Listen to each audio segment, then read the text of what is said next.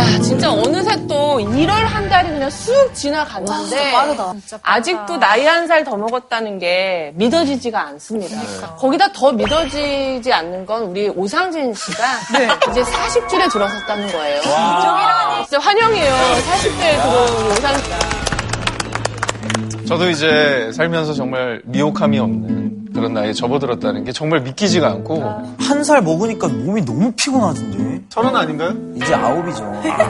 눈을 못 떼겠어, 아침에. 아, 벌써 그러면 안 돼. 그러니까 저는 대단한 거예요. 마음이.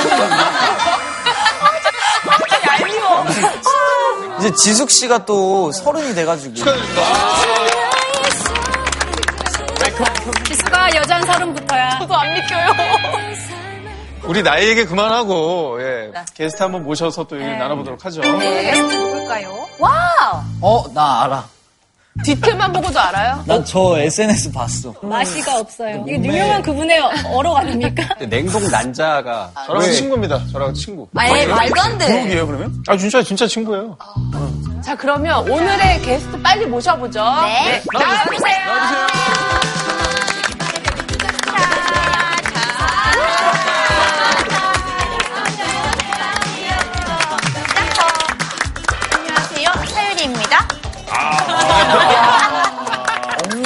약간 그런 위주의 사진을 좀 SNS에 올리시더라고요. 맞아요. 어, 보셨어요? 어, 많이 봤어요. 잘 됐네.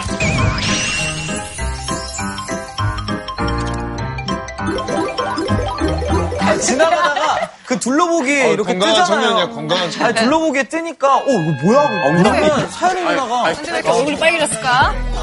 어우, 대단해. 제가요, 다리가 짧아요. 그래서 그냥 엉덩이로 가봐 하자. 이런 느낌이에요. 근데 저 사실 그냥 20대 SNS인 줄 알았어요. 그러니까 뒷대가 20대고 앞에 보민천 30대. 근데 저는 오산진 씨랑 친구예요. 그러니까 이제 40 됐는데. 그러니까요. 근데 아침에 일어나면 느껴요. 처져 있어요, 몸이. 그러니까 운동 일주일에 다섯 번 해야 돼요. 어, 진짜. 그냥 예전에는 보톡스 맞거나 이것저것 많이 했는데 이런 거 해봤자 소용이 없고 그냥 운동하는 게 나아요. 아니, 근데 하게 된 계기가 있어요? 제가 사실 엉덩이가 많이 내려가서 병원에 갔어요. 네. 엉덩이 올리고 싶다고 이런 수술하고 싶다고. 병원에 가서? 네, 그랬더니 의사 선생님이 저한테 그냥 운동하는 게 좋다. 수술을 하지 말고 운동하라 하니까 그때부터 운동하기 시작했어요. 아, 엉덩이 진짜 힙이 올라가던가요? 엄청 올라갔어요. 예전에는 지하 1층에 있었으면 지금 3층 정도 있어요. 어, 많이 올라왔네. 어, 이제 올라갔어요. 근데 저기는 냉동 난자는 뭐예요? 아, 냉동 남자요? 제가 79년생 얀띠거든요. 그런데 나이가 너무 많아서 난자 보관이 해, 하는 게 낫다고 생각해서. 예, 예, 예. 왜냐면 제가 언제 뭐 결혼할 수 있는지 모르고 언제 임신하는지 모르니까 미리 보강하려고. 미래를 위해서. 맞아요. 근데 제가 원래 난자 보관했던 병원이 망해서 그 난자를 가지고 가서 다른 병원에서 가져갔어요, 제가. 직접. 저는 이런 타, 아, 그 탱크 있어요. 탱크에서 가져와가지고 내 손으로 가져갔어요, 제가. 이게 좀 약간 신뢰가 좀 안 가긴 해요. 밥도 왜 뭐 냉동고 냉동실에 보관했다가 꺼내면 뭐 새밥 같다고 하는데 안 그렇더라고요. 맛있는데? 맛있는데? 뭐예요? 근데 아무튼 난자가요? 시작부터 계속 우리가 나이 얘기도 하고 이러는 거 보니까 오늘 주제랑 좀 관련이 그쪽인가 봐요. 그러니까 오늘은 뭔가 건강에 대해서 많이 배울 수 있다고 들어서 여기 왔어요, 제가. 예. 그러니까. 운동하는 거라고 우리 이렇게? 자 그럼 뭐 선생님을 한번 모셔보도록 하죠. 네. 선생님!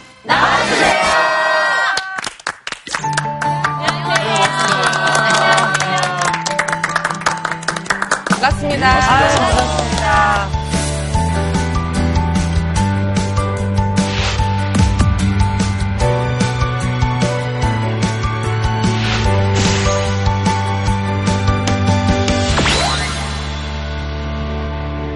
저는 사실 과학자인데 어떤 과학자냐면 그 사람들이 그 생로병사에 관심이 많잖아요. 네, 네. 뭐 누구나 피해갈 수 없는 건데 건강과 장수에 대해서 세포에서 연구하는 세포 생물학자입니다. 세포생. 네. 선생님, 그 아까 좀 전에 이제 사유리 언니가 난자를 냉동 보관하고 있다는 얘기를 했는데 아, 네. 예. 진짜로 그렇게 보관을 하면 네. 몇년 뒤에도 이렇게 임신을 하는데 무리가 없고 가능한 건지 좀 궁금해요. 어, 궁금합니다. 근데 요새는 아마 사유리 씨처럼 아마 정보에 많이 접근하시고 많이 아시는 분들이 그렇게 하시는 것 같아요. 근데 사실 제가 실험하고 있는 그 실험 생물, 그 마우스라는 것에서는 늘상 하는 일이에요. 그러니까 난자가 젊었을 때 많이 이렇게 보관을 해 놓는다라고 하면은 마우스에서처럼 이론적으로 나중에 건강한 그 임신을 할 수도 있겠죠.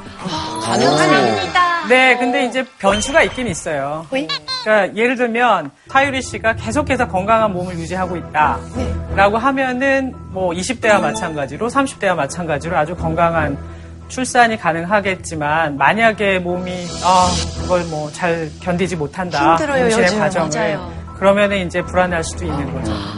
저희가 바로 전 강연에서 뭐 유전자 가위로 생명을 네. 창조하기까지 할 수 있다 네, 이런 예, 예. 내용까지 들었는데 자, 오늘 그러면 어떤 얘기를 들려주실지가 또 궁금한데요. 그 유전자의 모든 비밀이 있는 거는 사실입니다. 그 생명의 모든 비밀은 유전자에 있거든요.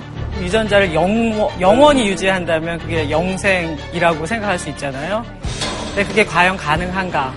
그거에 대한 얘기를 오늘 해보려고 하는데요. 바로 늙는다는 것, 네. 그리고 병에 걸린다는 것, 과연 우리는 수명이 왜 정해져야 되는가? 네네. 그거의 과학적 비밀을 조금 얘기를 해보자고 합니다. 어, 재밌겠어요. 야, 진짜 이- 오늘 방송 굉장히 시청률 높을 것 같아요. 왜냐면 한 살 먹은 거에 대해서 굉장히 다들 예민해 계시거든요. 그리고 건강에 아, 관심도 네. 많으시고. 예, 예. 자 그러면 과연 인류가 늙고 병 들어갈 수 있는 운명에서 벗어날 수 있을지 지금부터 본격적인 강연 부탁드리겠습니다. 네.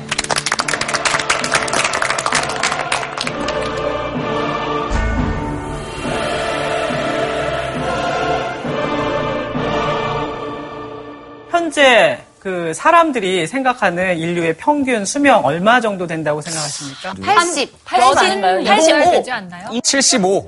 80 아닌가? 이제 우리가 이제 시간을 보내면 한 그래도 100세 가까이 한 90세 가까이 될 것 같은데요. 네, 현재 인류가 생각하는 평균 기대 수명은 OECD 평균 기대 수명이 81세 이 정도 되고요.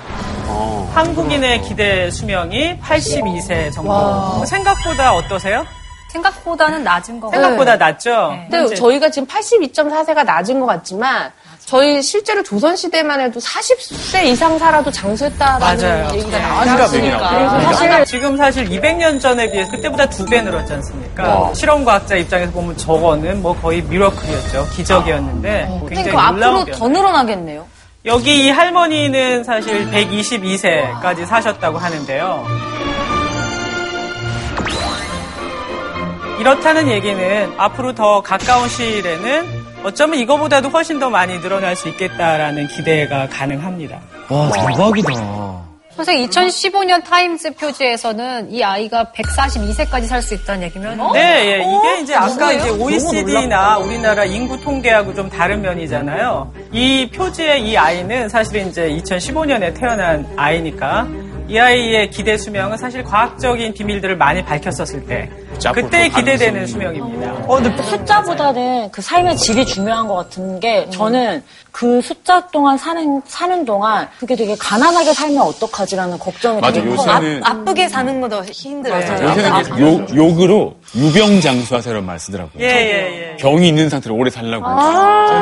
진짜 그건 되게 저주다. 그러니까 장수를 하더라도 무병 장수하길 원하지 그냥 장수하길 원하진 않거든요. 네, 저의 관심은 사실은 저 아이가 몇 세까지 어, 건강하게 오래 살 것인가. 그러니까 142세를 살아도 어, 저의 바람은 그래요. 85세까지는 아주 활기차게 건강하고 그 다음에는 병든 시기는 아무래도 좀 짧았으면 중요한 거는 네, 술만 예, 붙어 있는 게 아니라 건강하게 오래 사는 것 같아요. 그렇죠. 그게 이제 사실은 관심입니다. 그러니까 건강과 장수가 연결돼 있죠. 어쩌면 그래서 이걸 계속해서 얘기하다 보면 어 영생할 수도 있을 거 아니야 라는 생각할 수 있을 것 같죠. 그런 프로젝트가 진행되고 있습니다.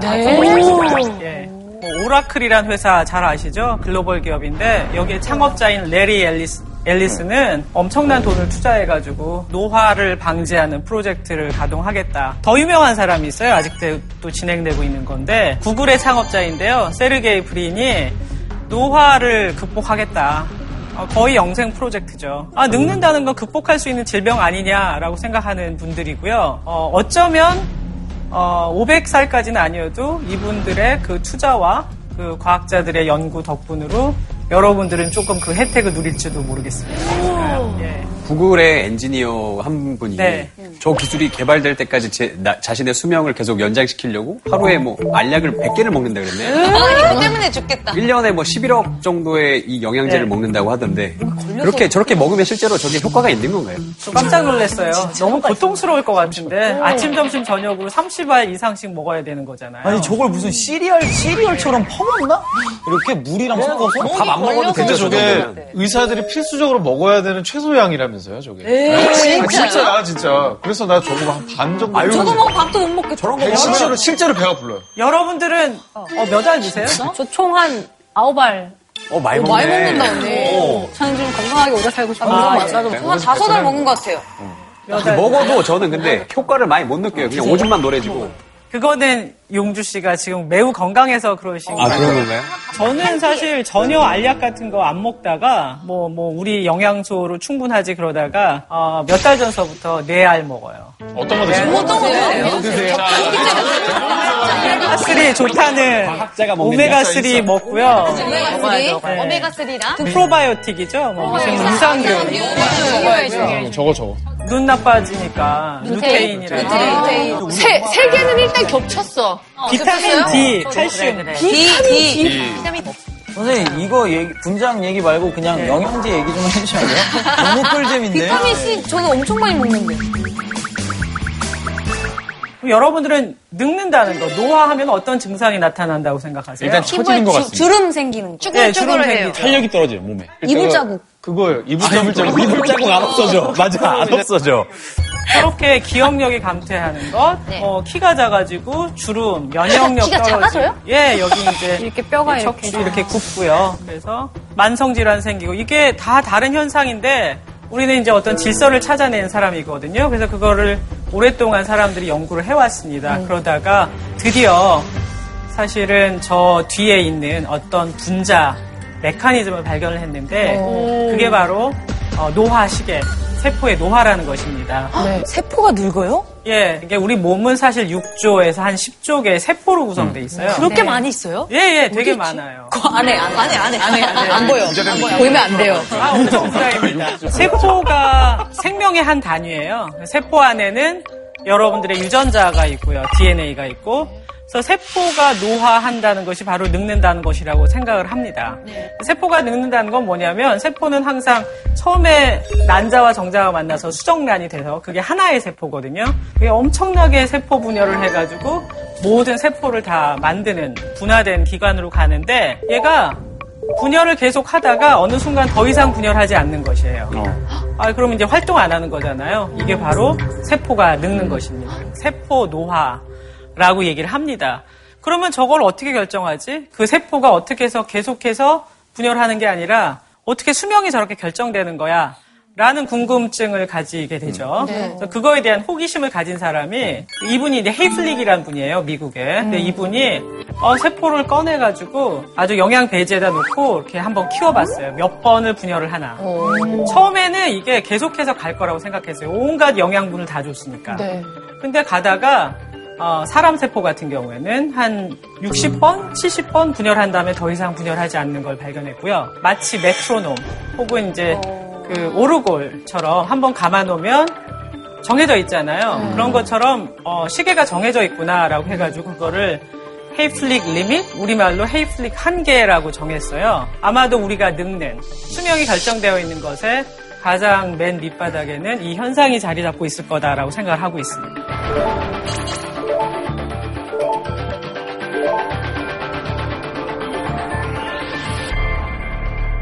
선생님, 그럼 그 세포 분열을 멈추게 하는 그 나쁜 놈은 누구예요?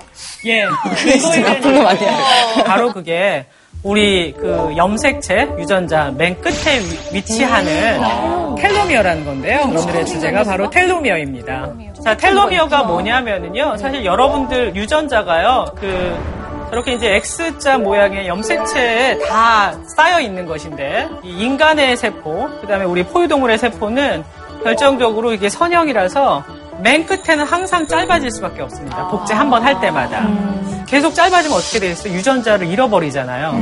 그거를 방지하기 위해서 어떤 게 진화적으로 정착을 하게 됐냐면 일종의 우리의 신발끈이 풀리지 않게 맨 끝에 플라스틱으로 이렇게 캐핑돼 있잖아요. 네. 그래서 일종의 염색체 말단의 끝에 캐핑되어 있는 구조를 이제 텔로미어라고 얘기합니다.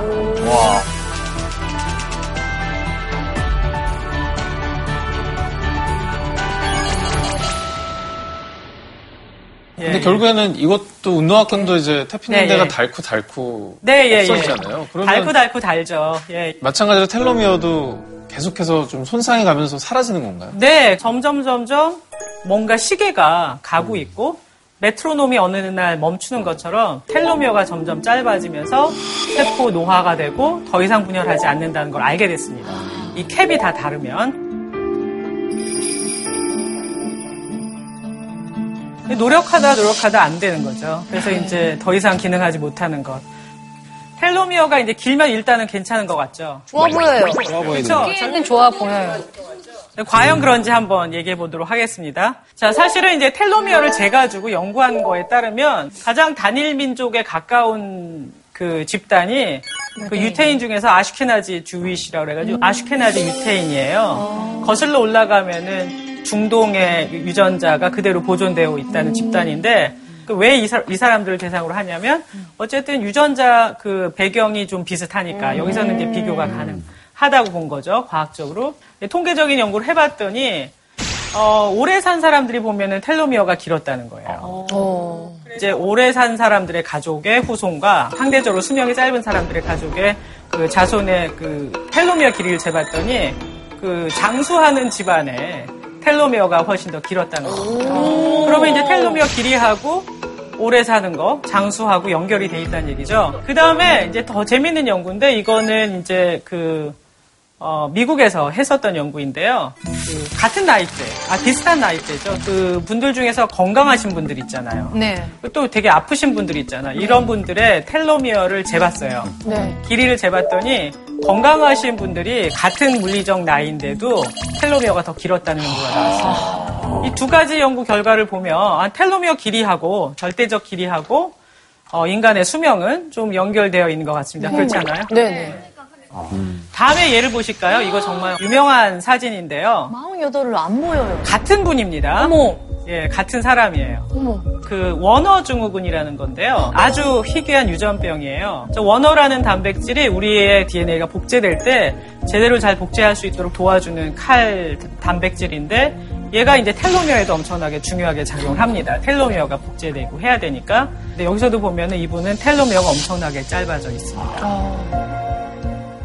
그래서 이제 텔로미어가 그 노화에 가장 중요한 시계인 거는 분명한 거예요. 선생님, 저 나이가 많으니까 만약 결혼할 때 제가 데르, 데르미아가 너무 네. 조금밖에 없으면 데르미아가 긴 사람이랑 결혼하면 제 자식이는 어떻게 유전자가 이게 유전자는 좀 뭐 이거 평균적으로 너무 창의적인 질문인데 어, 그렇게 합해가지고 분리하고 중간으로는 안 나와요. 안 나와요?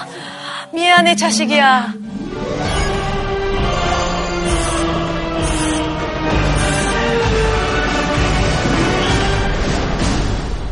그런데 우리의 텔로미어 길이가 얼마나 되는지 아세요? 어, 그 재볼 수 있어요? 예, 잴수 있습니다. 네? 예, 예. 어떻게 재지? 지금요? 아, 여기서는 잴 수 없어요. 이제 실험실 장비들이 필요하고 뭐 시약도 필요하고 갑시다. 지금 가시죠. 지금 가요. 얼마나 됩니까? 가자. 이거 봐요. 이거 가는 거 아니야? 아, 형편에 가자. 오래간만에 한번 하자.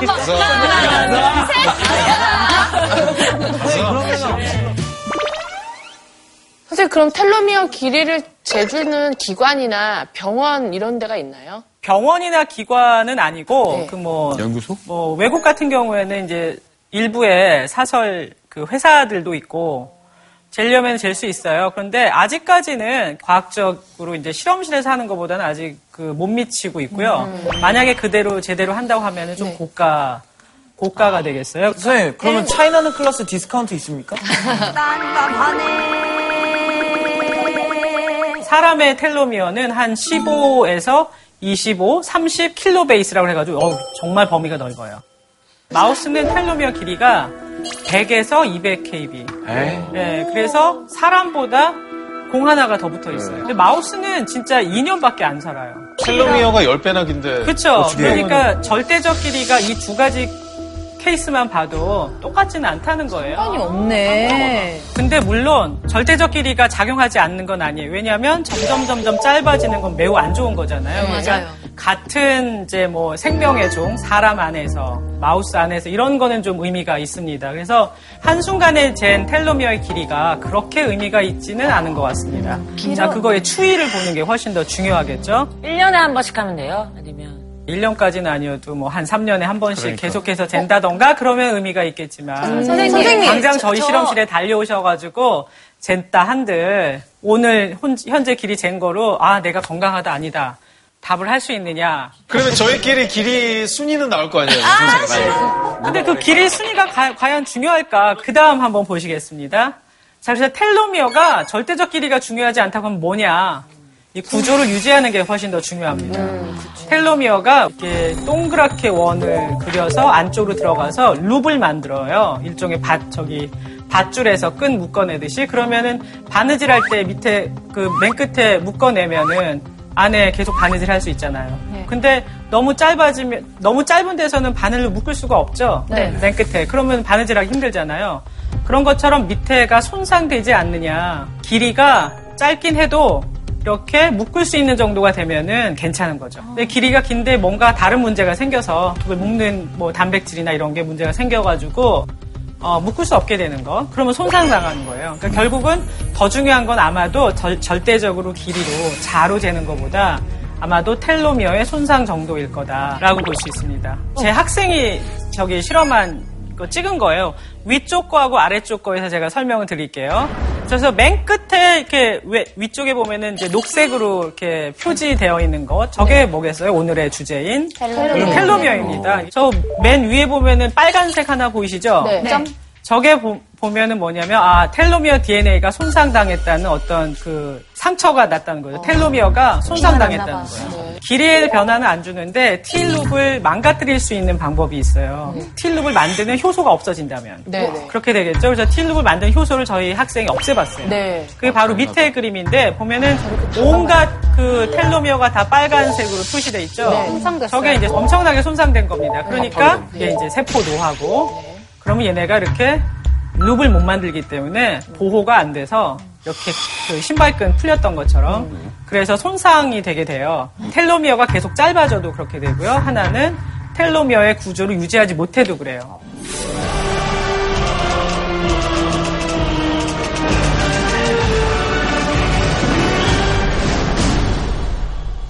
선생님, 그러면 이게 텔로미어가 점점 이제 네. 닳는다면서요? 네, 예, 예. 그 닳는 거를 조금 우리가 저지시킬 수 있는 방법. 그 위에 막을 또 씌우면 되잖아.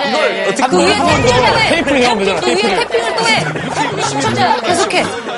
그리고 노력해서 텔로미어 길이를 좀 늘릴 수 있는 방법도 있는지. 그 모든 질문에 대한 답을 제가 드리고자 하는데 다 오래 살고 싶어가지고. 다 오래 제가 증거가 뭐가 없어.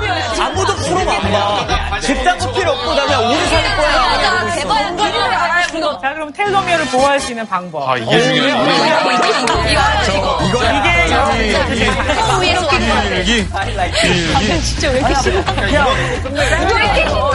텔로미어를 보호할 수 있는 방법은 텔로미어를 보호할 수 있는 방- 이거 그거 아니에요? 그냥 술 먹지 말고 담배 피지 말고 잘 자고 밥 잘 먹고 운동하고 이거 너무 근데. 다 하시네요. 예. 아니, 근데 이거 솔직히 그 뻔한 얘기 아닙니까? 아니 뻔한데 중요한데 되게 중요한 거야. 아니 뻔한데 안 도 되지 지키는 않나요? 게 쉽지 않죠. 여러분들이 실망하실지 모르지만 또 한편 안도하셨을 거라고 저는 믿는데요. 그러니까 예를 들어 구글에 저기 세르 세르게이 브린만 알고 있는 방법이다. 얼마나 억울하겠어요. 맞아요. 그렇죠. 그쵸? 찾아가. 이거 누구나 다 할 수 있는 거잖아요. 일종의 우리의 DNA를 보호하는 방법. 그러니까 우리가 이렇게 하면은 건강하게 사는 거야라고 하는 모든 방법은 아마도 텔로미어를 보호하는 좋은 방법일 거예요. 파란새는 바로. 근데 이게 과음이 되게 애매한 게요. 뭐 소주 한 병부터가 과음인지 아니, 요즘에는 소주 두 잔이래요. 두 잔부터 과음 두 잔이 무슨 과음이니? 그 목만 죽이는 거지. 입술만, 입술만. 그것도 입술. 뭐 매우 고급 술은 뭐 상당히 순수하겠지만 사실 많이 섞여 있잖아요. 그 안에 그 formamide라는 것도 뭐 나올 수가 있고 그런데 걔네들이 DNA에 아주 안 좋은 그 화합물이에요. DNA를 계속해서 공격을 하면 어, telomere도 DNA고요. telomere 손상당한 거하고 똑같이 계속해서 손상을 당하고 우리 몸이 그걸 어떻게 해서라도 이제 복구하려고 세포 안에서 굉장히 너무 많이 열심히 DNA 복구 작업- 작업이 이루어지거든요. 감당 못하면 뻗어버리죠. 그러니까 저건 너무 다 하는 거니까. 허무해. 뭘 챙겨 먹어라 뭐 이런 것 정도는 알려줘야 되지 뭔가 않을까요? 하나 비법 같은 거, 센 거. DNA 연구하는 분자 생물학자 입장에서 보면 한 8대 2 정도로 팔은 결정된 유전자들이 있고 20% 정도가 인간의 노력으로 극복할 수 있는 것 같은데 그 20%가 엄청나게 커요. 그러면 실제로 이렇게 평범해 보이는 노력으로 텔로미어를 좀 유지해서 오래 산 사람의 사례가 좀 있나요? 저거 하는 사람은 원래 다 오래 살아.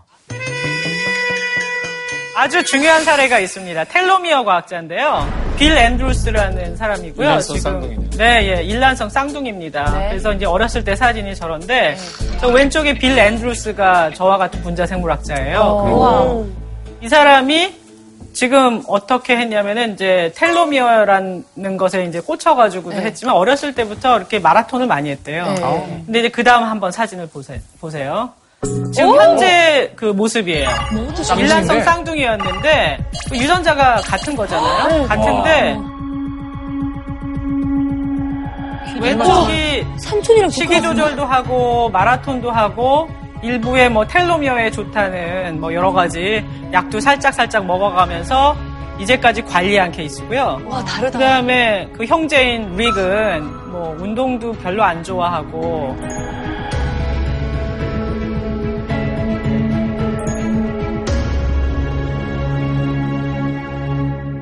저게 무엇을 의미하냐면은 형제끼리 사이가 되게 안 좋았나 봐요. 그래도 좀 설득하고 친 형제끼리 좀 자기도 자기만 너무 챙긴 거 아닌가 이런 생각이 근데 아니야, 원래 말 안 들어. 아니 내가 볼 때는. 빌이 네. 자기 과학 연구하려고 일부러 리그한테 말안 한 거야. 만든 거야 말 안 하고. 이게 예시로 결과적으로 보면 지금 텔로미어 길이로도 보면은 빌이 릭보다 지금 훨씬 젊어요. 30살 정도. 반대로 신경 안 쓰고 살면은 긴 텔로미어를 가지고 살아도 짧아질 수 있다는 증거기도 하네요.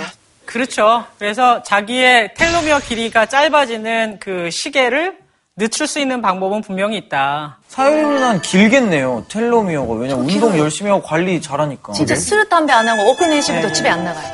뭐, 뭐 해요, 집에서? 집에 그냥 혼자 강아지 안고 있어요. 그게 명상이지. 제가 그래서 아까 8대 2라고 얘기했잖아요. 타고난 거 8, 네네. 20%인데 20%가 이렇게 큰 결과를 가져요. 그러네. 진짜 어, 크다. 이게 20%를 진짜 단, 전적으로, 단적으로 보여주는 거네요. 네. 근데 진짜 운동 열심히 하는 느낌이 나요, 비르 씨가. 그래서 간단한 운동이 집에서 할 수 있는 게 있잖아요. 네, 예. 저도 그런 거 하거든요. 어, 아, 보여줄까요? 어, 그럼 좀 오늘 좀 배워보죠. 저는. 그래. 제가 알려주세요. 제가 이런 것도 배우는. 건데 간장게장이라고 하는 운동이 있어요. 간장게장. 간장게장. 간장게장. 깨, 깨. 맛있게 먹, 먹지. 본인이 제자리에서. 할 수 있어요? 어, 간단한 건가 보다. 하나, 둘, 셋. 진짜로요?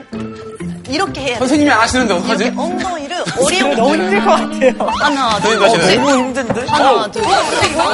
그러면 여기 엉덩이 완전 힘이 생기니까. 어, 좋은데? 엄청 힘들어요, 이거. 근데, 손을 이렇게 해야 돼요? 손은 왜 이렇게 하는? 이거 귀여웠어. 하나, 둘, 셋. 애교가 필요해. 근데 이거 야, 근데 우린 정말 마음이 아팠다. 다 좌우가 다 달라. 이걸 얼마나 해야 돼요? 이거 3분 동안 해요.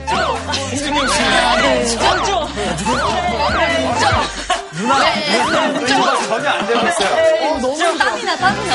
어, 이게 지금 이게 근데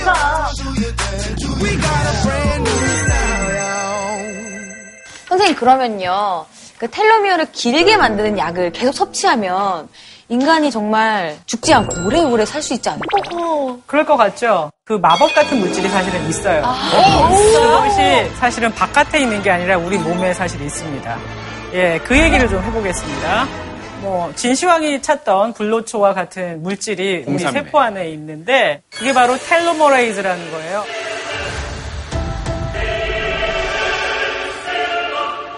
telomerase 이름 너무 비슷하죠? 네, telomere랑.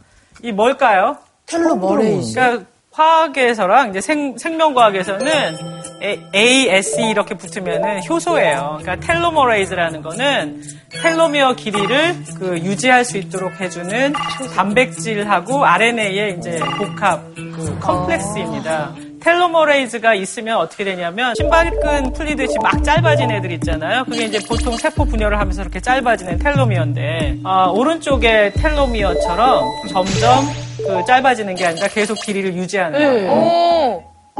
저 텔로머레이즈 효소는 짧아진 텔로미어에 TTHGG를 계속 붙여주는 그 RNA를 주형하는 역전사 효소입니다.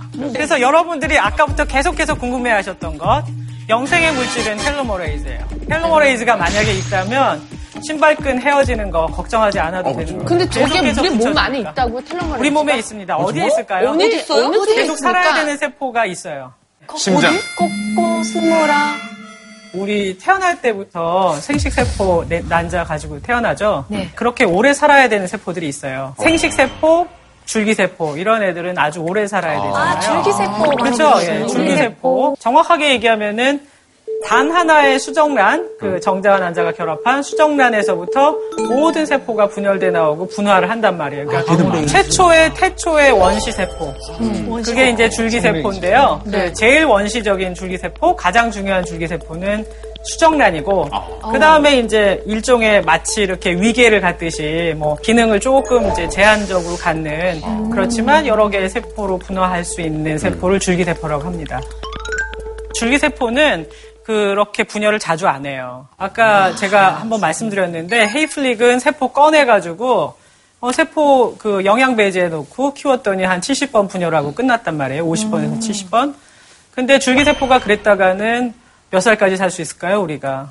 며칠 살고. 며칠 살고 말 수밖에 없습니다. 그렇죠. 왜냐하면 우리 몸은 대부분은 다 분화된 세포로 돼 있어서 상처를 입으면 여기 있는 이 세포를 다시 재생시켜줄 원시 세포가 분열을 해서 분화된 피부 세포 만드는 거거든요. 그 원시 세포는 필요할 때만 분열을 한다고 우리가 생각을 해요. 그러니까 무슨 우리의 시계처럼 24시간 만에 한 번씩 분열했다간 우리의 수명은 뭐 이루어질 수 없는 거죠. 그러니까 걔네는 오래 살기도 해야 되고 분열의 횟수도 매우 작은데 분열하면서 각각의 저렇게 혈액, 신경, 뼈, 상피 조직, 뭐 지방세포 이렇게 모든 세포를 만들어냅니다.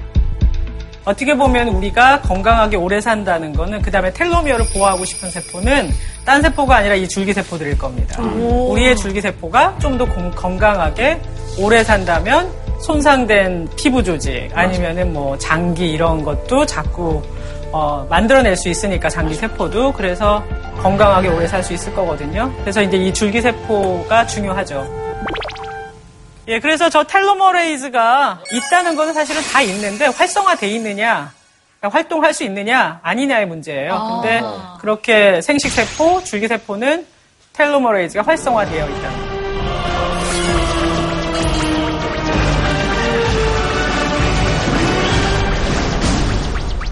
다른 경우를 한번 볼게요. 어, 히드라라는 거 아세요, 혹시? 네. 스타크래프트? 아, 거기 나오나요? 진화적인 개통수에서 가장 밑에 있는 애인데요. 뭐 도롱뇽도 꼬리 자르면 금방 또 나오고, 쟤는 더하죠, 히드라는. 그래서 쟤네는 정확하게 언제까지 살 수 있는지를 모른다고 합니다. 저런 애들은 아마도 줄기세포로 거의 대부분 이루어져 있고, 아마도 분화된 세포는 별로 없는 애들인 것 같아요. 바닷가재 많이 먹으라는 얘기가 있던데요. 네, 바닷가재가 워낙 오래 산다고 해서 그 인간이 잡아먹지만 않으면. 예. 정말로 텔로미어가 안 짧아진다는 바닷가재는 영생을 하는 겁니까? 설마. 정확하게 누가 알까요? 그 바닷가재 중에서 잡아먹히지 않고 계속 놔두면 언제까지 살 수 있는지를 보려면 인간이 그만큼 오래 살아야 되잖아요. 아니면은 계속 자손들한테 어, 내가 온 요번에 얘를 85세까지 쟀으니 그다음부터 네가 재라라고 해서 계속 가야 되니까 아무도 답을 모르는 것 같습니다. 바닷가재는 재밌게 오히려 탈피하면서 찢겨가지고 죽지 그 세포 안에서 자기네가 세포 노화 시계 때문에 죽는지는 아직 잘 모른다고 해요. 그럼 우리가 먹는 바닷가지가 막 300년 된 걸 수도 있겠네요. 모르는 거네요. 그럴 수 있지. 300년까지 이렇게 놔두는 사람이 별로 없는 것 같아요. 가, 가닥까지 옛날에 많이 먹었지 않습니까? 어떻게 좀 히드라를 갈아 먹던지. 살만 먹든지. 그래서 할수 익히면 효소가 파괴되잖아요. 그쵸. 그래서 익혀봤자 소용이 없단 말이에요. 바닥까지 회로 먹으면 맛있거든요. 오독오독하고. 그래도 이렇게 소화되잖아. 위산, 위산 때문에 죽잖아요. 몸에 발라. 이제 바닥까지 팩인가? 이 텔로미어 이야기는 그거를 발견한 사람들 얘기를 해볼게요. 2009년에 노벨 생리의학상은 정확하게 어, 염색체를 보호하는 텔로미어의 구조와 텔로머레이즈를 발견한 세 명한테 줬어요. 네. 사실은 이제 스토리가 있습니다. 이게 정말 아름다운 스토리인데 원래 텔로미어가 있는 것 같아. 아무래도 유전자를 보호하는 뭔가의 구조가 있어라고 생각한 거는 오래됐어요. 1930년대에 엘리자베스 블랙번이 그 아주 원시 그 테트라 하이메나라는 원충류 세포에서 DNA 맨 끝에 그 서열이 있는데 얘네가 아무래도 반복 서열인데 얘네가 염색체를 보호하는 것 같아라고 이제 생각을 하게- 됐습니다. 그래서 이제 학회 가서 발표를 했어요. 그걸 딱 듣고는 이제 잭 소스텍이 나랑 같이 공동 연구하자. 진짜로 걔네가 보호하는지. 그 다음에 이제 엘리자베스 블랙번이 이제 존 홉킨스 대학에서 존스 홉킨스에서 가르칠 때 이제 캐롤 그라이더라는 학생이 들어왔는데 이제 저 친구하고 같이 일을 하면서 저 캐롤 그라이더가 어 telomere가 계속해서 유지되도록 하는 무언가를 발견했어라고 해가지고 그게 발견한 게 telomerase예요. 그래서 이렇게 세 명이 공동 수상을 하게 됐는데 정말 대부분의 경우에 학생이 빠져요. 근데 이 경우는 어떻습니까? 학생이. 어, 저, 저기 교수님이, 어, 이거는 내가 아니라 너가 한 거야. 라고 해가지고, 이제 인정을 해줬고, 그 이후에 학계에도 계속해서, 아, 이거는 캐롤 브라이더가 한 거다. 라고 해가지고 했기 때문에 학생하고 교수님하고 공동 연구자하고 세 명이 이제 받은 거죠. 그래서 아주 좋은 예라고 생각해요. 아주 노벨상의 훈훈한.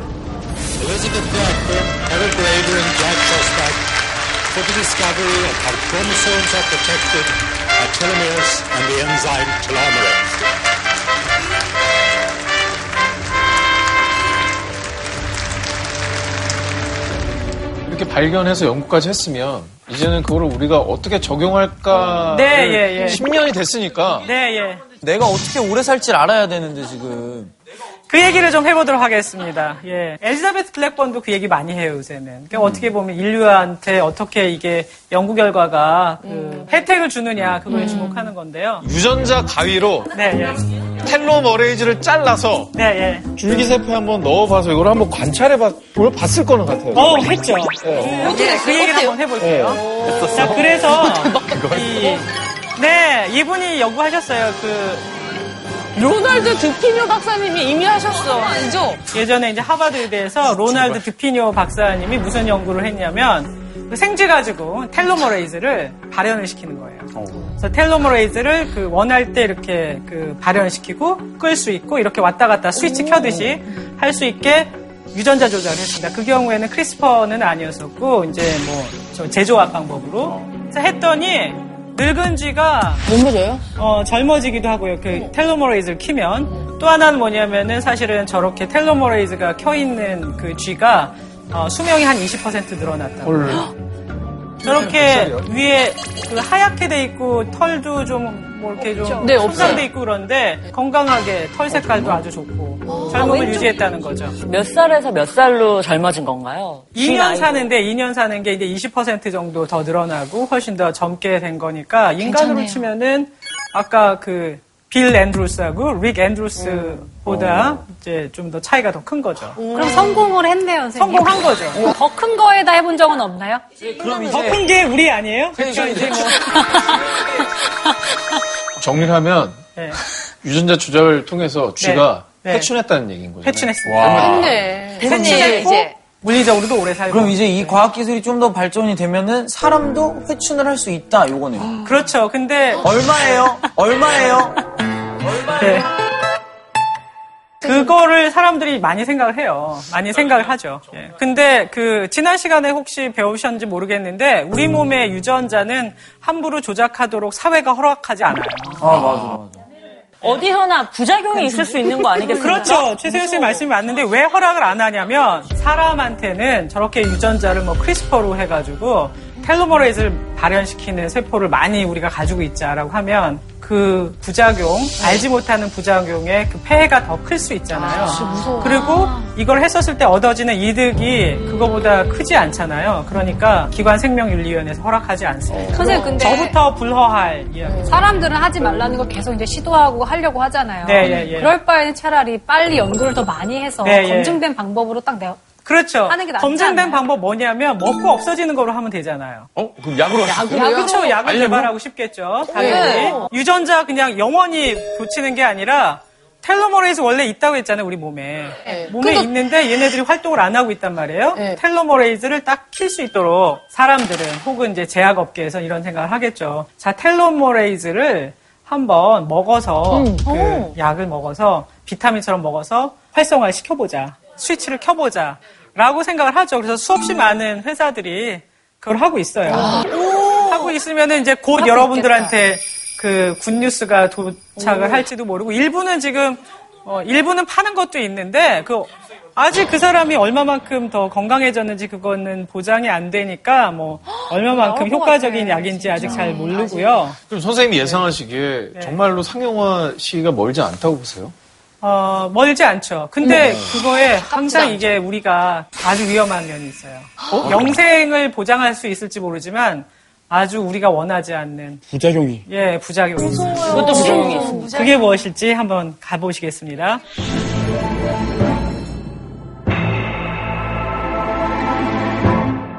로버트 와인버그, 밥 와인버그라고 지금 MIT의 교수님인데 암생물학에서는 거두십니다. 우리가 이제 암에 대해서 많이 알게 된 중요한 연구 그 과학자인데요. 이분이 뭐라고 그랬냐면 우리 모두는 살면서 언젠가는 암에 걸리게 되어 있다라고 했어요. 암이라는 게 그 여러분들 제일 무서워하는 질병이 아까 사유리 씨는 뭐 임신하고 싶으니까 노화되는 것, 건강하지 않은 것이라고 했는데 조금만 더 있으면은 모든 사람들이 암에 대해서 가장 불안해해요. 아, 맞아요. 그쵸. 예. 제 연구가 원래 어떻게 정상세포가 암세포가 되느냐를 연구하는 거거든요. 그러다가 텔로미어도 연구를 하게 됐는데요. 왜 암이 무서우냐면 이 암세포는 영원히 산다라고까지 생각할 수도 있어요. 바퀴벌레 같아. 물론 혼자서 영원히 산 건 아니에요. 자손을 끊임없이 만들어내는 겁니다. 암이라는 거는 자기가 처음부터 영원히 사는 건 아니고 이게 헤이플릭 시계에 따라서 딱 서야 되잖아요. 근데 텔로머레이즈가 발현돼 있는 거예요. 텔로머레이즈가 발현돼 있는 거예요. 계속해서 분열을 합니다. 그래서 환경에 적응하지 못한 애는 다 죽어요. 근데 자손 세포가 엄청나게 많이 만들어졌잖아요. 그 중에 환경에 맞게 적응된 돌연변이를 획득한 애가 삽니다. 그래서 끊임없이 계속해서 환경에 적응하면서 면역계도 피해가고 뭐 전이도 하고 다른 기관에 침입도 해가지고 이제 파괴하는 거죠. 그래서 암세포는 뭐 드라마에 나왔잖아요. 제가 생명체 같다고. 암세포도 생명이라고. 맞아. 암세포도 그좀 섬뜩하긴 했지만 어떻게 보면 비유가 그닥 틀리지 않은 게 얘야말로 그냥 환경에 적응을 하면서 살아남는 거죠. 그 다윈의 진화론이 가장 잘 맞는 지역이 어쩌면 암세포의 발생 과정인데요. 암세포는 텔로머레이즈가 있어요. 왜 하필 텔로머레이즈가 암세포에 있어?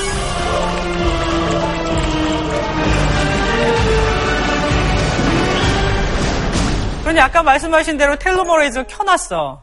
와, 그러면은 자, 금방- 오래 살 수 있지만 오래 산다는 거는 DNA가 계속해서 분열을 한다는 거잖아요. 암세포가 그러면 이렇게 그 DNA 구조 때문에 사실은 필연적으로 그 돌연변이가 동반되게 돼 있습니다. 암세포는 일단은 돌연변이 기능을 엄청나게 100만 배, 1000만 배 획득한 세포라고 이제 정의를 합니다. 그럼 텔로머이즈가 있기 때문에 암세포가 무서운 거야? 그러면 줄기세포는 뭐야? 라고 생각할 수 있잖아요. 자, 그래서 이제 저처럼 정상세포가 어떻게 암세포가 되는지를 연구하는 사람들이 제일 관심 있었던 거는 텔로머레이즈가 활성화되어 있지 않은 이제 세포에다가, 피부세포에다가 텔로머레이즈를 집어넣었어요. 그래서 얘가 오래 사는 거예요. 오래 살면서 점점 돌연변이를 획득하죠. 그 다음에 아주 중요한 세포 주기를 망가뜨리고, 그 다음에 뭐 세포 신호도 망가뜨리고 하는 세 개의 단계를 거쳤더니 완전히 암이 된 거죠. 그럼 오래 살면 암에 걸리네요. 그게 와인버그 박사님이 하신 말씀이에요. 그래서 그 홍진경 씨가 지금 완벽하게 이해를 하셨죠. 홍 박사님이시. 우리는 언젠가는 암에 걸리게 되어 있다는 말은 그 얘기를 한 겁니다. 결국엔 암에 걸리는구나. 동전의 양면 정도가 아니에요. 어떤 걸 선택하느냐. 예를 들어 CRISPR로 telomerase를 어, 켜가지고 오래 살 거냐? 너도 암- 암을 미용을 암이냐, 오래 살 거냐.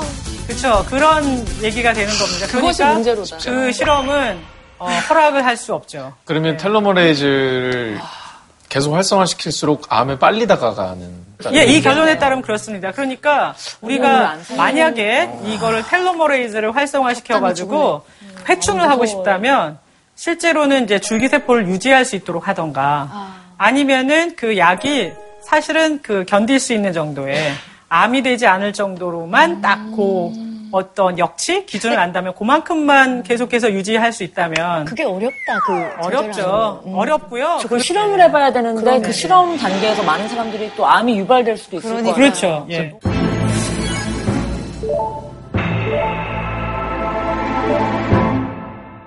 그러니까 이제 암은 어떻게 되냐면 얘도 이제 뭐 하루 아침에 걸리는 질병은 아니고요. 정상 세포가 암 세포가 되는 거기 때문에 처음에 최초의 돌연변이서부터 한 20년에서 40년 걸려요. 그 세포가 가려면. 그러니까 일단 얘네는 이 세포가 오래 살아야겠죠. 그러니까 텔로머레이즈가 켜지는 세포들이 저렇게 암까지 갈 수 있습니다. 보시면 표에서 잘 나오시죠? 어, 영아나 유아의 암은 매우 낮아요. 그래서 다서부터 갑자기 많아지네요. 저게 그 노화가 저 때부터가 아닐까라는 예. 65세 이상에서는 굉장히 많이 많아, 저거는 이제 너무 많아. 통계 역학적인 통계로 저렇게 나와 있는 건데 65세 확 말도 안 된다. 어떠냐면 인간의 수명이 뭐 조선시대 때 200년 전에 한 45세 이랬다고 하니까 평균 수명이 그러면 그때는 이제 암으로 죽었는지 아닌지도 잘 몰랐었겠죠. 이 암이라는 질병은 어찌 보면은 노화의 질병이기도 합니다.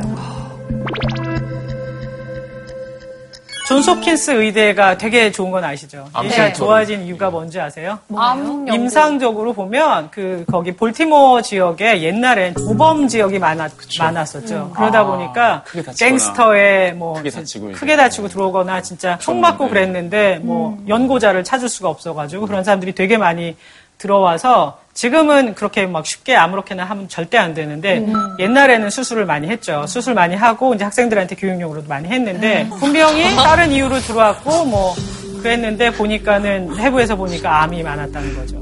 이 연령이 높아질수록 그게 많았어요. 그러니까 이제 아마도 자기가 눈치채기 전에 암은 자연적으로 많이 발생한다라는 이제 데이터가 나올 수 있게 된 거죠. 모르는 그래서 이제 사실은 더불어 같이 살고 있는 그런 것이기도 해요. 그러면은 아까 이거 우리의 숙제잖아요. 텔로미어 유지하면서 어떻게 암에 걸리지 않을까? 이 방법이 있느냐? 이거 한 가지 더 질문도 있는데 텔로미어 아니 암한테 텔로미어를 뺏을 수는 없나요? 네 너무너무 훌륭한 질문이세요. 반대로 생각하면? 그래. 텔로머레이즈를 딱 모아 모아. 끄면 되잖아요. 암것만. 그러면 암은 정복이지. 어, 그렇네? 대단하시네요. 예, 텔로머를 끄자.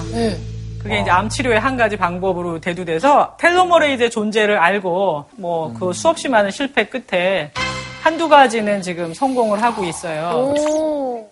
어, 그런데 다행이다. 문제는 또 뭐가 있냐면 어떤 암들은 보니까 텔로머레이즈가 없는 거예요. 근데 텔로미어를 유지를 해요. 뭐지? 그러니까 이제 하나의 비밀을 밝히면 한 10가지의 새로운 질문이 나옵니다. 어, 피곤하다. 이거로 안 되네. 라는 생각을 하게 진짜 암은 암인데요. 암은 암이에요. 진짜 암은 나쁘다, 암이네. 나쁘다. 그러다 보니까 사람들한테 어떤 게 알려지게 됐냐면, 자, 암이 다 똑같은 암이 아니야. 그리고 나한테는 다른 종류의 암이 있어. 그러면 내가 어떤 암인지, 우리 부모님이 있다면은 그게 어떤 암인지 정확하게 알고 싶어 하잖아요. 그리고 똑같은 이야기 듣지 않는다는 걸 알게 됐어요. 감기약도 다 듣는다는 감기약이 뭐, 맞을 씨는 안. 듣는 거 경험하지 않았어요? 심지어는 마취제조차도 어떤 사람은 마취가 잘 되고 어떤 사람은 먹으면 잘키 큰다는데 안안 크고. 돼. 저도, 타이, 저도 타이레놀을 먹어도 아무 소용이 없어요. 어, 그래. 그래서 사람마다 다 다릅니다. 사람마다. 사람마다 다 달라서 사람마다 다른 그 암, 그 다음에 사람마다 다른 그 질병 이유가 뭘까라고 하면 길게 말씀드리지 않을게요. DNA에 그 비밀이 있어요. 사람마다 다 다른 DNA. 뭐 특히 암 치료, 뭐 아니면 이제 좀 난치성 질환 같은 경우에는 사람한테 맞는 그러니까 맞춤 의학을 하자라는 개념이 생겼는데 그게 바로 정밀 의료입니다. 그러니까 뭐 telomerase가 있는 그 암에는 telomerase 저해제를 뭐 쓰면 될지 모르지만 그것도 이상하게 뭐 백혈병 일부한테만 되고 그런단 말이에요. 그러니까 내 뭐 나한테 어떤 질병이 발생했다. 그러면 그때 내 유전자의 상태는 어떤지, 돌연변이 어떤 건지 그것에 맞는 약을 쓰면 될 거 아니냐. 그래서 개인 맞춤형으로 가자라는 게 지금 화두예요. 그게 이제 정밀의학입니다.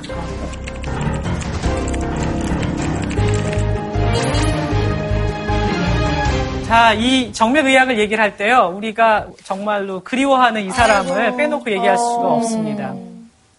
스티브 잡스죠? 2011년에 돌아가셨는데, 그 췌장암으로 돌아가셨어요. 이 사람을 잃은 것 때문에도 뉴스가 됐지만, 이분이 시도했던 그 유전자의 시퀀싱, 유전자 염기 서열을 다 결정하겠다는 그것 때문에 과학계에서는 또 엄청나게 반향이 있었습니다. 자신의 췌장암을 처음으로 안 건 2003년이었다고 해요. 수술을 했는데 굉장히 희귀한 그 아일렛 튜머라는 그 희귀한 암이었었고 그래서 수술을 해서 나았고 극복했다라는 얘기를 했었고요. 이 암이 2008년엔가 재발을 했다고 해요. 그 다음에는 이제 의사가 이제 상의를 했, 을 텐데 아마 간 이식을 받았었고 그 다음에 이제 또 낫지 않고 재발을 해서 그때부터 뭐를 했냐면 자신의 암이 희귀하고 아마도 사람들이 잘 모르기 때문에 의사들이 잘 모르기 때문에 제대로 잘 못하나 뭐 이런 생각도 했을 거고요. 어찌 보면 워낙 이 사람이 혁신적인 사람이니까 당시에 이제 조금씩 이루어지고 있던 자기의 유전자를 꺼내가지고 다 염기서열을 결정한 다음에 어떤 돌연변이가 있는지를 봐서 나한테 딱 맞는 약을 찾고자 했어요. 어떻게 보면 되게 이공계적, 이공계적인 너무너무 이공계적이고요. 것 같아요. 그렇죠. 너무 훌륭한 게 이분이 최초의 그렇죠. 자기 최초의 자기 유전자를 모두 다 시퀀싱한 20명 중에 한 명이었어요. 그래서 다 시퀀싱을 하는데 한 1억 2천 썼다고 해요. 1억 2천. 예. 거기에 이제 과학자들하고 해가지고 유전자 시퀀싱을 다 했는데 한 63개의 돌연 변이를 찾았어요. 어머. 찾았는데 뭐 거기 어떤 거를 뭐 표적하고 타겟해야 될지 뭐 잘 되지 않은 거죠. 그래서 사실은 그 많은 노력을 했는데 그 다시 수술하지 않고 그 명을 달리하게 됐습니다. 어. 이후에 사실 이제 뭐 여러 가지 안타까운 소식 나온 것 중에 하나는 3년만 더 살았으면 약이 나왔을 텐데라는 얘기를 어. 하는 사람도 있어요. 왜냐하면 임상 시험 중에 있다가 이제 허가된 약들이 생겼으니까 그게 사실인지 아닌지는 모르겠어요. 선생님, 지금 이렇게 아쉬워하는 사람들이 있다는 거는 지금은 네. 이제 유전자 뭐 맞춤 치료가 네, 좀 예. 있다는 얘기인가요? 이분이 이렇게 한 바, 바람에 뭐냐면 사람들이 알게 됐어요. 어? 그러면은 그냥 병원에 가가지고 뭔지 모르는 이해 하나도 안 되는 약 똑같이 받는 거 말고 나에 대해서 내 유전자에 대해서 알면 된다는 거야라는 이제 그 생각을 좀 사람들이 하게 됐죠. 그래서 이 유전자 sequencing을 해가지고 이제 좀 나한테 맞는 약을 찾으려고 했던 노력은 사실은 어떻게 보면 신호탄이었어요. 아, 유전자 sequencing을 통해 가지고 우리가 나한테 맞는 어떤 그 내 질병의 약을 찾을 수도 있지 않느냐라는 생각을 하게 됐죠. 그 유전자 sequencing 뭐, 네, 뭐 아니면 scanning. scanning, 이런 네. 것들을 진짜 지금은 대중화가 돼서 아, 예, 얼마나 대중적으로 됐냐면은 비용이- 이, 이 당시에 1억 얼마 썼다고 했잖아요. 네. 근데 지금은 우리나라가 또 이걸 되게 잘해요. 유전자 스캐닝, 유전자 시퀀싱 그래서 한 100만 원 듭니다. 100만 원이요? 와. 근데 이제 지금처럼 굉장히 많은 사람들이 어, 유전자 시퀀싱을 다 하잖아요. 그러면은 이 소위 빅데이터 안에서 통계적으로 유의한 발견을 할 수가 있게 되고 그러면 이제 유전자 시퀀싱을 해가지고 혜택을 받을 수도 있게 됐죠. 정밀 의료가 계속 발달이 되고 뭐 유전자 스캐닝도 좀 대중화된 네, 네. 셈인데 그걸 이용한 신약 같은 게 네. 예, 그 얘기는 진짜 제가 하고 싶은 얘기입니다. 아주 재미있는 얘기 해드릴게요. 암 치료제가 드디어 유전자를 주목을 하게 됐거든요. 어떤 암에 대해서 제일 좋은 방법은 빨리 찾아내서 수술을 하는 거죠. 제거를 하면 되는데 그게 뭐 퍼졌다던가 제거를 할 수 없는 위치에 있다거나 하면은 이제 약을 먹는데 그 약은 어느 특정 유전자에 이렇게 뭐 메커니즘 알고 하는 게 아니었어요. 그래서 그 박사가 공부를 할 때는 메커니즘 엄청나게 많이 알았는데 병원 현장은 사실 별로 다를 거 없이 원래 쓰는 약 쓰고 그러고 있었거든요. 그러다 이제 90년대 최초로 만성백혈병에서 글리백이라는 나- 얘기 나왔어요. 이거는 만성백혈병에 있는 유, 일한 유전자에 이렇게 전이 돼 있는 BCR-ABL이라는 게 있습니다. 그거를 딱 타겟해가지고 약이 만들어졌고요. 그래서 빌 클린턴 대통령 시절인데 너무 약이 효과 좋다는 거를 알고는 사람들이 백악관에 막 편지 보내가지고 이제 임상 허가 받을 때까지 오래 걸려요. 그걸 기다리지 않고 일임상 때 허가해준 최초의 약이었는데 그게 분자 생물학자인 제 입장에서는 최초의 smart drug입니다. 그암 항암제에서 분자 생물학의 그 쾌거가 그 인류한테 혜택을 주는 최초의 이제 약이 된 다음에 그와 같은 러시가 일어났어요. 백혈병보다 훨씬 더 많은 게 폐암이기 때문에 그 폐암약을 이제 만들었는데요. 처음에 일임상을 할때 너무너무 많이 주목을 했어요. 폐암 환자도 많고 하니까. 근데 그렇죠. 서양에는 좀 간질 같은 거에 부작용도 있었다고 하고 그래서 허가가 잘 안 나고 있었는데요. 근데 일본에서 비흡연, 그러니까 흡연하지 않는 여성들한테는 이 약이 굉장히 잘 듣는다는 그 논문이 나왔어요. 그 사실을 알고 우리나라 사람들이 엄청나게 극성스럽게 이제 편지를 쓴 거죠. 나도 저약 한번 그 임상시험 받고 싶다라고 해가지고 그것도 이제 그 말기 폐암 환자들이니까 이제 동정적 임상시험이라고 해가지고 사실은 이제 무상으로 이제 진행을 했는데 효과가 너무 좋았어요. 아, 다행이다. 효과가 너무 좋았고 그 사이에 어떤 게 발표됐냐면 어, 사실 보니까 이 약이 타겟하는 게 그 성장 호르몬 수용체 EGFR이라는 거였는데 그거의 특정 돌연 변이를 타겟하는 거였어요. 그러니까 유전자에서 만약에 그 돌연 변이가 나온 사람이라면 이 약이 듣게 되는 거죠. 그러니까요. 그래서 사실은 이제 허가되지 않고 있다가 동양에서는 허가가 됐어요. 그래가지고 우리 살 수 있어요? 어, 그래서 폐암약으로 아주 많이 쓰이고 있고요. 심지어는 이 약이 어떤 걸 알게 됐냐면, 아, 사람마다 다른 유전자에 주목하자라는 아주 좋은 예가 됐고요. 네. 그러니까 저게 폐암인지 무슨 암인지가 중요한 게 아니라 어떤 유전자인지가 중요하다. 그렇죠. 되게 중요한 말씀을 하셨어요. 그러니까 처음에 임상에는 이거를 폐암에만 허용을 했는데, 이제는 예를 들어 뭐 다른 암에서 어, EGFR의 그 특정 돌연변이라는 걸 알게 됐다라고 하면은 허락을 할 수 있는 거죠.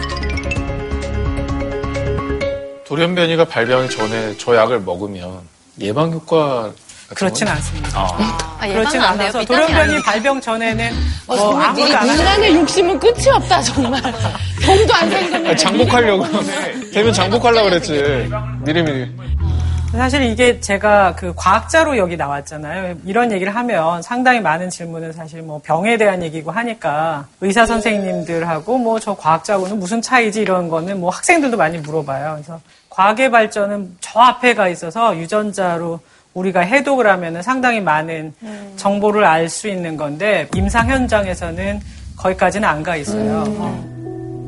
뭐 시청자들께서는 아마 아 나 저 알았으니까 가가지고 병원에서 내 거는 왜 유전자 검사 안 해주냐고 나한테도 맞는 약 찾아달라고 할 수 있잖아요. 실제 임상 현장은 이보다 더 복잡한 것도 있고요. 뭐 비용의 문제, 그 다음에 이제 과학자들이 알고 있는 사실이 임상에서 얼마만큼 다 소위 프로토콜로 정립되어 있느냐의 문제가 있기 때문에 그렇게 많이 혜택은 많이 못 받아요. 그래서 어, 우리 과학이 이만큼 발전했는데 임상 현장 얼마만큼 따라오고 있느냐 이걸 보면은 그렇게 그 만족스러운 수준은 사실은 아니긴 합니다. 격차는 점점 좁아지고 있지만 그럼에도 불구하고 이제 이런 비밀을 밝히고 그러면 누군가는 이걸 이용해가지고 약을 만들 수도 있고 누군가는 치료에 쓸 수도 있고 아주 좋은 암 치료 전략을 만들 수도 있고 하니까 아 내가 이렇게 고생하면 인류에 공헌할 수도 있겠구나라는 생각을 사실 하면서 살았었어요. 네. 공부를 하고 귀국을 해가지고 택시 타고 가는데 이제 라디오에서 뭐 너무 제가 그때까지 얼마나 온실에 화초했는지를 알게 해준 그 뉴스가 나왔었는데요. 공부를 하고 귀국을 해가지고 택시 타고 가는데 이제 라디오에서 뭐 너무 제가 그때까지 얼마나 온실에 화초했는지를 알게 해준 그 뉴스가 나왔었는데요. 최초의 smart drug라는 그 글리벡 얘기였었어요. 이제 어느 펀드 매니저니까 돈 꽤 많이 버는 사람이었겠죠. 당시 2000년 초반에. 자기가 어느 날 이제 그 만성 백혈병이고 글리벡이 듣는 그 환자 군에 속한다는 걸 알게 됐는데 한 달에 한 500만 원이 들었다. 500만 원? 근데 그게. 계속해서 먹어야 되잖아요. 그러니까 자기처럼 돈을 꽤 버는 사람도 감당하기 힘들다. 일반 사람한테 감당이 안 되잖아요. 그러니까 이분이 그 일종의 이제 시민운동 같은 걸 조직을 해가지고 그 국가가 그 직접 그 협상을 해서 급여로 들어오게 하고 이제 값을 싸게 들어오게 하는 그런 운동을 하고 있더라고요.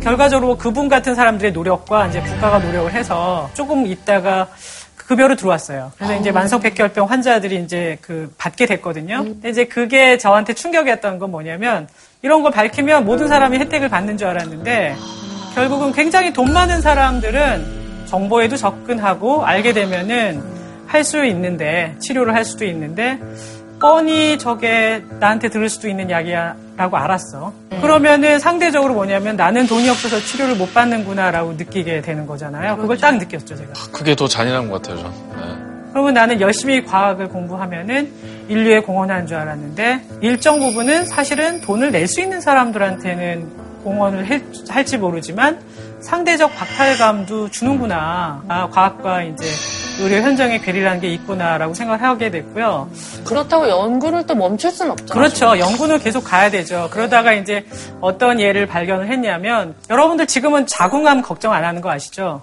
그 가장 큰 이유가 뭔지 아세요? 자궁암이 옛날에는 그 herpes 바이러스라는 것 때문에 생긴다고 해가지고 가장 빈번한 암이었고 여성들이 이제 그거로 사망을 많이 했었는데 영국에서 이제 그 자궁암 검사법이 나왔어요. 그 smear test라는 건데 그냥 이렇게 그 집어넣어서 이렇게 싹 조직을 긁어, 긁어오는 거죠. 이제 내시경을 해가지고 되게 싼 그 정말로 비용도 절- 정말 안 되는 그런 검사법인데 그게 보편화되면서 그 자궁암이 거의 저기 정복이 된 거죠. 근데 자궁암 예방 접종도 예, 지금은 생겼죠. 급기야 이제 예방 접종까지 나왔어요. 그러니까 과학의 발전이 굉장히 많은 사람한테 그 혜택을 준 네. 되게 좋은 예예요. 예를 들어 텔로미어 길이도 정확하게 아주 집에서 싸게 매번 검사할 수 있는 방법을 봐서 나로 하여금 경각심을 가질 수 있게 한다면 조금 더 건강 사회가 될 수도 있지 않겠습니까? 네. 그 이제 보건 의료 체계가 이제 말하자면 돈이 있는 만큼 치료받는 게 아니라 아픈 만큼 치료받는 것이다. 너무 많이 공감이 가는 얘기고 과학의 발견이라는 게 그냥 자신의 혼자만의 어떤 이제 뭐 행복, 호기심을 충족했다는 것의 발견만이 아니라 또 하나는 우리 전체 그 사회를 위해서 생각할 수 있으면은 그게 훨씬 더 좋은 게 아닌가. 네. 네, 감사합니다. 오늘 함께 해주신 사유리 씨는 또 어떠셨는지 좀 소감 좀 얘기해 주세요. 정말 많은 거를 배우고 약간 세포를 이야기 듣니까 철학 같았어요. 인생 철학. 진짜 그만큼 세포가 진짜 중요하는 게 느꼈어요. 어, 세포야. 선생님, 자, 그러면 이제 질문상을 발표해 네. 주실 차례. 아, 질문상이 이게- 뭔지 너무 궁금한데요? 아, 이게 지금 그것이 복싱 엄청 짠. 이게 뭐예요? 이게 뭐야? 이게 뭐예요? 일곱 살 아들이 있습니다. 어떻게잖아, 어떻게. 이거 딘딘 씨 내려와서 한번 차보시죠. 어 떻게 쓰는 건가요? 이게 뭐예요? 이게 치면은 다시 올라오죠. 운동되네요. 나는 가게 앞에 있는 건줄 알았어. 아, 저거 하면 스트레스 풀리고 그런 거 아니에요? 이렇게? 이거 하면은 스트레스 풀릴 것 같아요. 그렇죠? 아까 무슨 텔로미어 약이 얼마만큼 먹어야 되는지 그다음에 뭐 나와 있는 것도 있긴 하지만 딘딘 씨도 있는지 쳐다보는 거 아닙니까? 그런 게 아니야. 남의 거일 수 이게 잘 있어요. 모르지만 우리가 할 수 있는 방법은 있잖아 요. 아까 우리한테 간장게장 운동도 아, 가르쳐주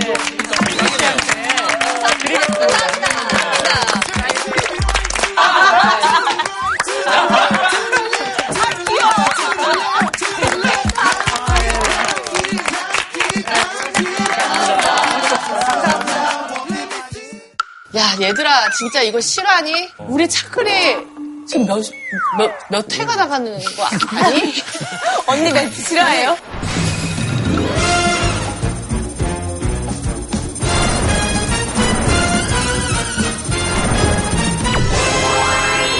차이나는 클래스가 드디어 100회를 100회를 맞이했습니다. 그래서 준비한 차이나 클래스 100회 특집 2부작.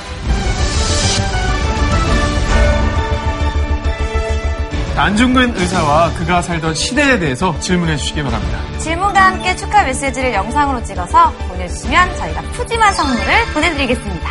차이나는 클래스 100회 특집. 여러분이 special 학생이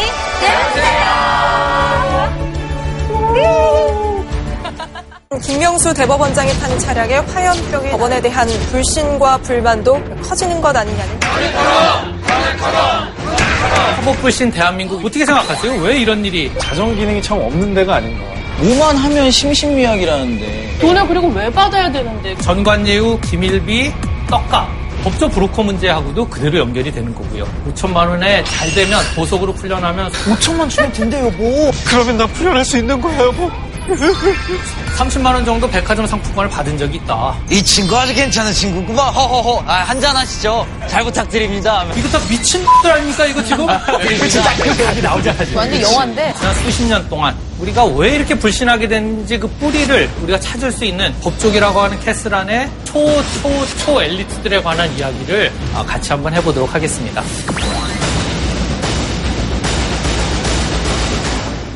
JTBC